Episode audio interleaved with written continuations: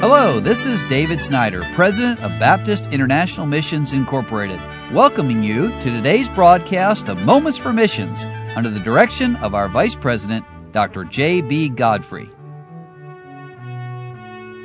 Ryan Case and his family are missionaries to Mexico City, and they just finished up their furlough and went back to Mexico City where they had previously worked. And they are saying now, praise God, we're all in Mexico. The labor of furlough is over and we're home once again in Mexico City. Much has changed in God's Word Baptist Church since we've been gone, and I'm overflowing with thanksgiving for what God has done. Thank you for praying for travel mercies for all of us. Our trips were mostly uneventful. I was able to sell our minivan and trailer. I purchased the Mexican vehicle that was very much like the one that we'd had, and because it has Mexican tags on it, we'll not have to worry about getting special visas for it. My wife and children flew down to Mexico City ahead of me, and I purchased the van, loaded it up with our things, and drove down to our home, a 12 hour trip with the help of my assistant pastor. And we're settled in now and right back to work. On my first day home, we had a funeral for a regular attender of our church who had passed away. We were able to give a clear presentation of the gospel to Samuel's friends and family. Please pray for them to draw nigh unto the Lord during this time, and we rejoice that we will see Him again. God has opened many doors for our church ministries. People are growing and new families are coming. We've seen six people profess Christ as their Savior since we've been back. We have 10 ongoing weekly discipleship sessions with new people and families.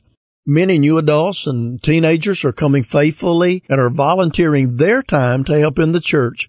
Pray for this opportunity to minister to them. Some of our new folk are well known in our area, and when I go with them door to door, they introduce me as their pastor. It's a great way to evangelize in a big city where people automatically don't trust strangers. I've had many new contacts to follow up on through this type of an outreach. Now, let me just pause to say that's a wonderful thing to do. Take the new Christians with you and as you share the gospel and introduce your pastor. And that's been a big help to the cases there in Mexico City. Now, in the meantime, they write, my assistant pastor and I are working on organizing the ministries and the calendar of the church and making our ministries more effective. Please pray for us to have wisdom we have reorganized our midweek service to be an intensive ministry of prayer for all of our members and our visitors and contacts. And we have a faithful prayer team who come each week to do battle in prayer. These new opportunities have also caused some growing pains. While we have a beautiful and comfortable space for our church services, we do not have any ministry rooms for the children's classes and the nursery Please pray for God to provide this need. We have about 50 people who come and they bring their babies and their children. And of course, that's exactly what the missionary wants them to do.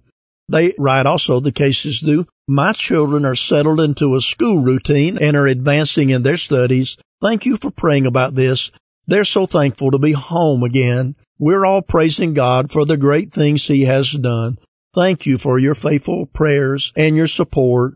And of course, let me end by saying that when missionaries come in on furlough, I've often given the definition of furlough, traveling fur and feeling low. It's a busy time for them as they visit supporting churches and travel many miles driving or flying. And yet when they're veteran missionaries and they return to their country, their children say, we're glad to be home because home for them is that place where God has called them to. So pray for the Ryan Case family and their ministry in Mexico City. You've been listening to Moments for Missions. For further information, please write to BIMI, P.O. Box 9, Harrison, Tennessee 37341, or call us at 423 344 5050. Or you can visit us online at www.bimi.org. Until next time, may the Lord richly bless you.